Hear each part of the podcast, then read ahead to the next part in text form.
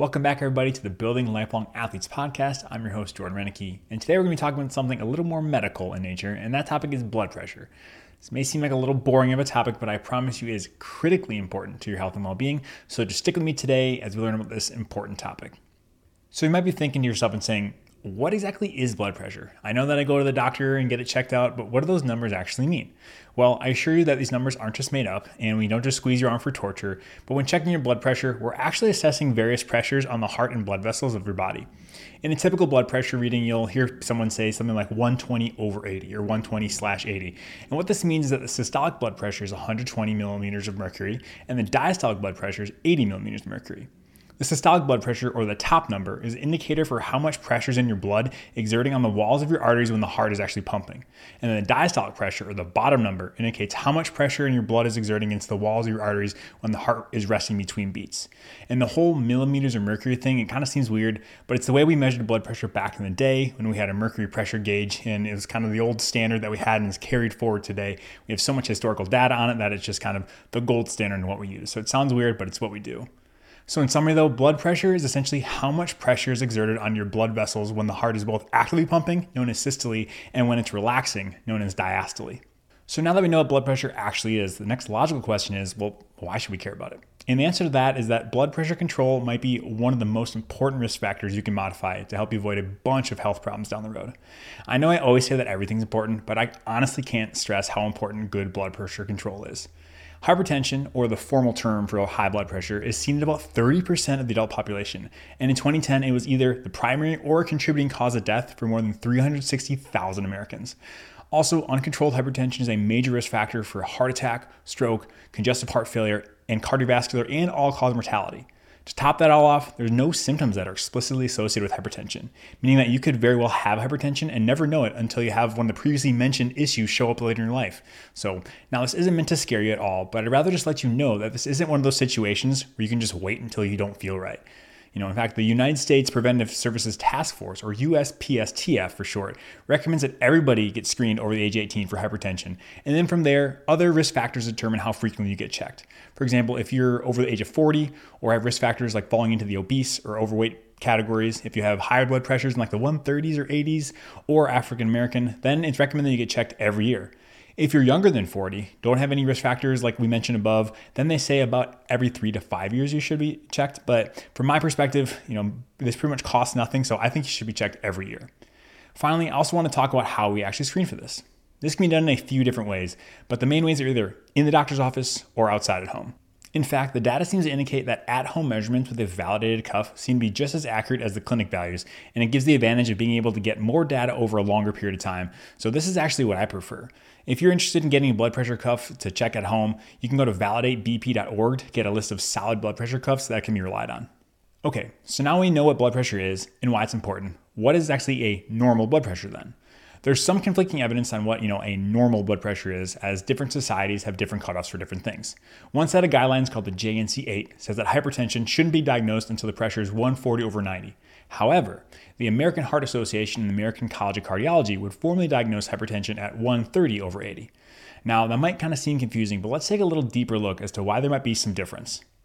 First of all, I want to take a step back and explain that these organizations are making recommendations for a huge amount of people. In fact, they're pretty much making these guidelines for the entire country. With that being said, their goal is to look at the population health perspective, meaning how can we do the most good for the most amount of people, and they aren't concerned with the individual cases. So, the JNC8 recommendations for hypertension are based on numerous trials, but the major trial they looked at was the ACCORD trial, which didn't show statistically significant morbidity or mortality benefits in diabetics who were treated with stricter blood pressure control. On the other hand, the American Heart Association and the American College of Cardiology used the SPRINT trial to base their recommendations, which found that there were mortality benefits from stricter blood pressure control. And in fact, they felt so strongly about it that the study was stopped early because they felt it was such a huge benefit that they saw. So, which one is correct? That depends on who you ask. For my personal practice, I tend to think about it as a stepwise approach to lowering blood pressure. If a patient of mine is not below 140 over 90, then that's where I start. Based on both definitions, we would know that this patient has hypertension, so it would be best to help get them lowered. Then, from there, we can have a further discussion about trying to lower their blood pressure even more if they have the capacity to do that. Ideally, I want to get my patients in step with the AHA and ACC guidelines because I feel like overall a slightly lower blood pressure is not a disadvantage and the potential benefits could be quite big. So for me, it's more of an optimization thing. If someone's blood pressure isn't controlled at all, then I'll shoot for more reasonable targets to get known improvements in the outcomes and then build confidence that we're moving in the right direction. Then, if a patient wants to optimize things, I would try to work with them to try to get it even lower to minimize the risk for future issues. Now, you might be asking, how low is too low? And honestly, it doesn't have a hard endpoint, but we typically say that if you are having symptoms like lightheadedness or dizziness, then we might be a bit too low. This is something you should chat with your physician about, but I did just want to mention it because it is possible to go too low, although that generally is an issue with most people as they're usually running the higher side. I can also hear a bunch of people saying, Jordan, I get nervous when I go to the doctor and my blood pressure is elevated, then it gets better when I get home. I just have that white coat hypertension. Well, let's first define what white coat hypertension actually is for anybody who doesn't know. White coat hypertension means that you have an elevated blood pressure reading in the doctor's office, but then they appear to be normal when you go back home. Most of the time, people don't worry about this at all and think that as long as they eventually get a normal reading, then everything is fine. Well, that may not be entirely true. One meta analysis by Cohen and colleagues in 2019 looked at just that. They looked at about 27 different studies looking at over 25,000 individuals with white coat hypertension and found that three years later on follow up, when compared to those with normal blood pressure, they actually had an increased risk for cardiovascular events and mortality and all cause mortality. What was also really interesting is that they also looked at those patients with the white coat effect, which means they had the white coat effect in clinic, but were essentially already on blood pressure medication for their underlying hypertension. And they found that this group did not show the same poor outcomes that the white coat hypertension group showed. So, what I interpret this to mean is that it appears that the treatment of the white coat effect somehow makes the difference, and that white coat hypertension isn't as benign as we may have thought it was. Now, there's definitely room for nuance in this, but I think it's safe to say that if you or somebody you know has a white coat hypertension, it's at least worth it to make sure that their normal everyday blood pressures are stone cold normal. And if there's any question about it all, then they may benefit from treating their blood pressure more aggressively.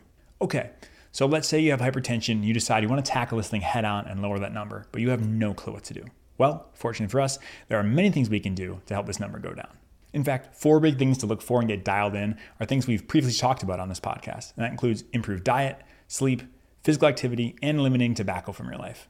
I really do try to keep things simple by always bringing things back to the big ideas. But even then, simple doesn't mean it's easy, as many of the most important things are often very challenging to do. None of these pieces will do anything super dramatic to your blood pressure. And in fact, they'll probably only decrease by about 5 to 10 points. But if you start adding these improvements together, then you can really start to make some progress. For example, it's estimated that systolic blood pressure could go down about 5 millimeters of mercury with a 6 to 8% decrease in body weight. Limiting salt intake can decrease at about 8 millimeters of mercury, and resistance and aerobic training might decrease it by about 4 to 8 points. So, although it doesn't look like much individually, that can really start to add up when you combine these strategies. That being said, sometimes despite our best efforts with lifestyle changes, we still can't reach our goals and may need to consider something like starting a medication. There are numerous medications that can be taken, and I can talk more about that on a different podcast if anyone's interested. But the overall effects are very similar. We just choose an individual medication based on the different individual factors of each patient. Medications will help lower it about, about 8 millimeters of mercury, but once again, this isn't an all or nothing situation. In fact, I would want you to be doing all the lifestyle changes on top of taking medication if need be. But simply being on a medication doesn't mean you shouldn't do the other things. Also, for some patients, while we're making lifestyle changes, we can start a medication and then eventually come off it. So it's not a guarantee that you're going to be on it for life. Once again, I'm always judicious about using medications, but there's definitely a time and place for them. But it should be made in the context of a joint decision between yourself and your physician to help figure out a plan that both you are comfortable with. Okay, I think that's probably enough with the boring nerd talk for the day. If you stuck with me, mad props because this is definitely not a sexy thing or a awesome or trending topic you'll see on YouTube, but I can promise you that controlling your blood pressure will do more for your health than all those quick hacks you'll see online combined. I hope this idea is a lot less foreign to you now and that you feel empowered to check your blood pressure and continue to monitor it over time. If you found this helpful, it would mean the world to me if you liked, commented, subscribed, or shared it with a friend. Thanks so much for joining me today. Now get off the internet, go be active, and enjoy your life. We'll see you next time.